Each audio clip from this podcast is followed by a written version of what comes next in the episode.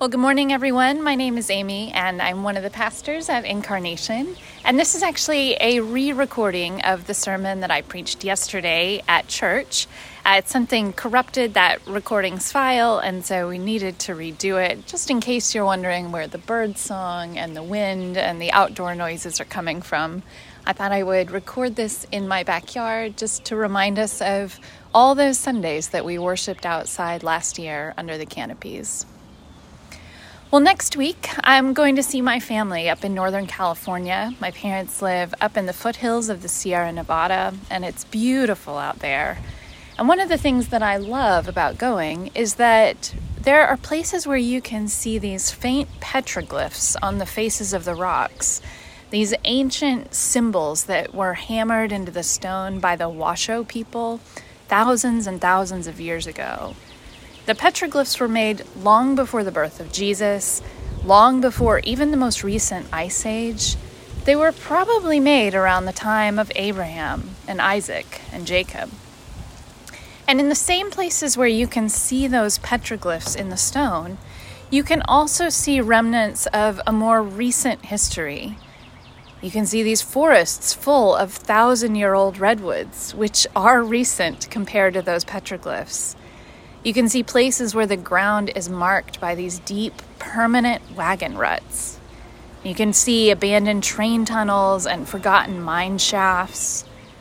The history of that place just feels thick and palpable. There is layer on layer on layer of human memory. And sometimes Christians talk about this idea of thin places. It's an idea from Celtic spirituality, the idea of places where the veil between heaven and earth is especially thin. Places where it's easy to imagine God and the angels and the heavens are right within reach. When I think of thin places, I picture some windswept Scottish plain where you feel like you could reach out and touch heaven. But I wonder if more often God comes to us in what feel like thick places. Places more like I was just describing, where all those layers of the human story just feel really thickly compacted together. Those layers of life and death, and flesh and blood and toil over century and century and century. Places where human history is so thick it's actually kind of hard to imagine that God is there and real and trustworthy. Jesus was born into a thick place.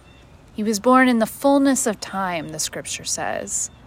A place so thickly layered with promise and deliverance and disappointment and exile and empire. This is where Jesus grows up. This is where he begins to heal and to teach. And this is where, near the end of his life, as we heard in our gospel reading, Jesus stands over the beloved city of his people, a city thick with memory, and he cries out, Jerusalem, Jerusalem, the city that kills the prophets and stones those who are sent to it. How often have I desired to gather your children together as a hen gathers her brood under her wings, and you were not willing. Jesus' words here cut through the thickness of human rejection to beckon his people home. But today I'm not going to focus on that gospel text. I'm going to focus on Genesis 15, what Logan read. This is the origin story of the people and place that Jesus is lamenting. It's the story that the earliest Christians looked back to again and again as they tried to understand the meaning of Jesus' death. And it's about as thick a story as they come, so ancient, so deep and mysterious and primitive, that we feel in it all the layers of history between ourselves and Abram. And it's a story that begins in the dark of night with an old man who's waiting for God's promise.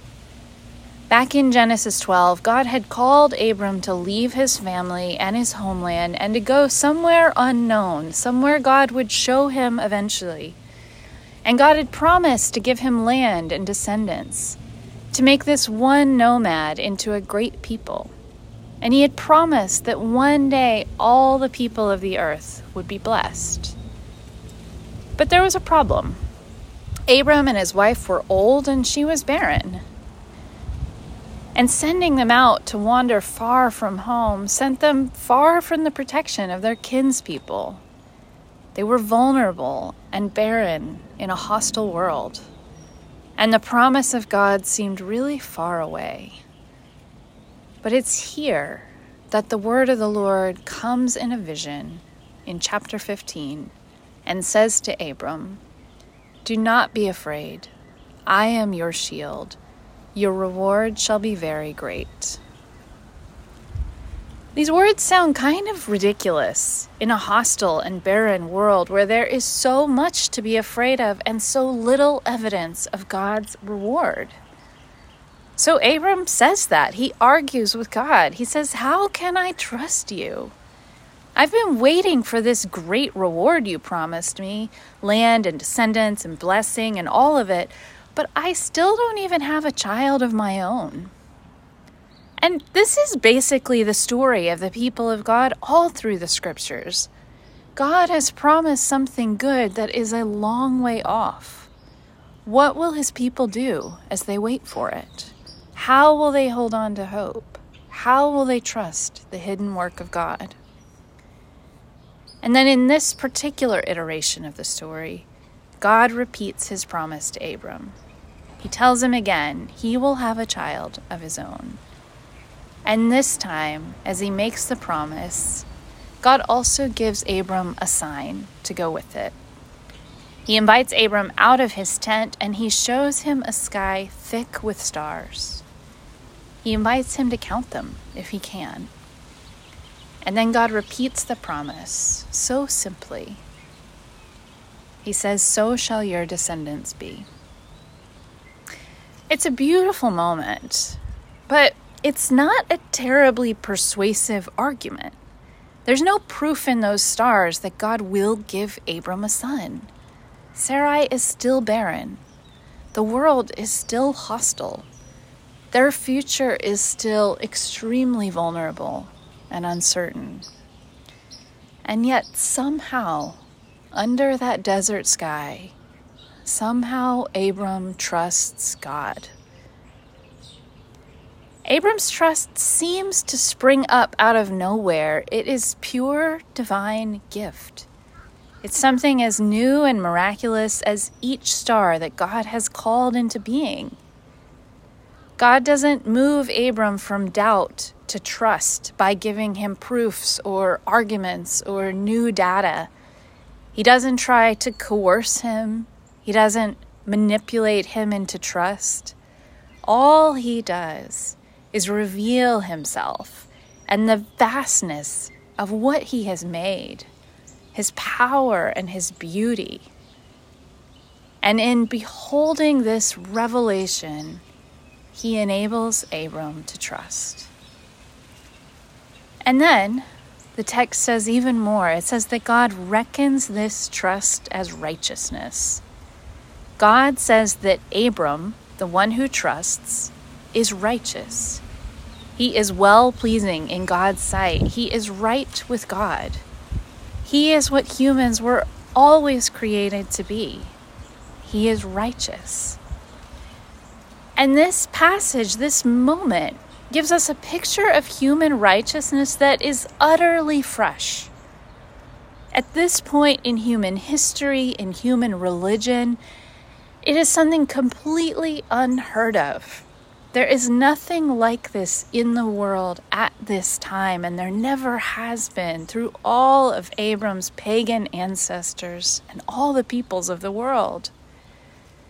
Because here, for the first time, we see righteousness not as upholding a particular system, not controlling any particular idols or rituals, not living in fear of doing the wrong thing in the wrong way. Now we see righteousness is trusting God's future even when it's far off, even when the present is barren and hostile.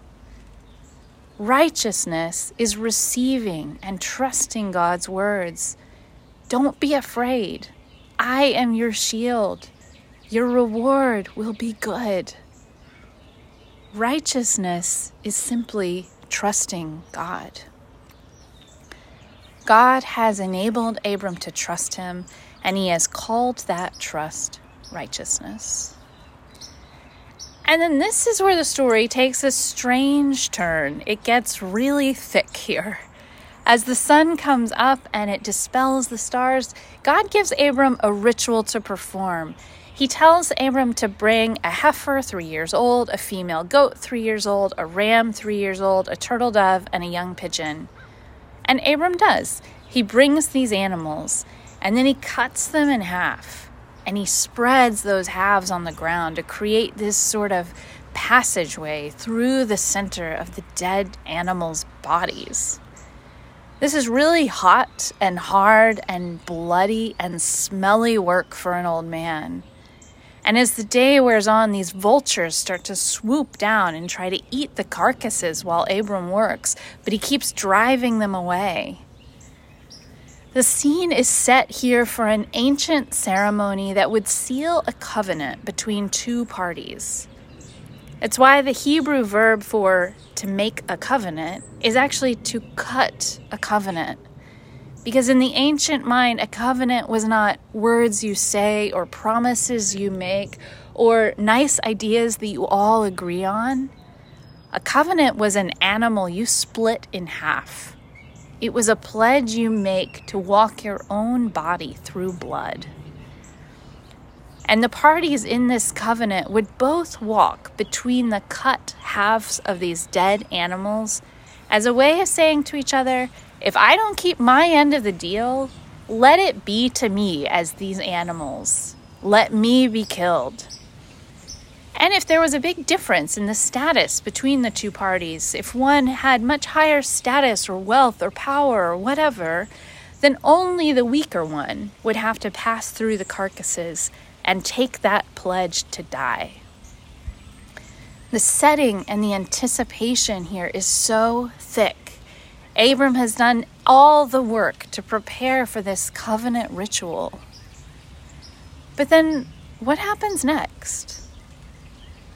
As the sun was going down, a deep sleep fell on Abram, and a deep and terrifying darkness descended upon him.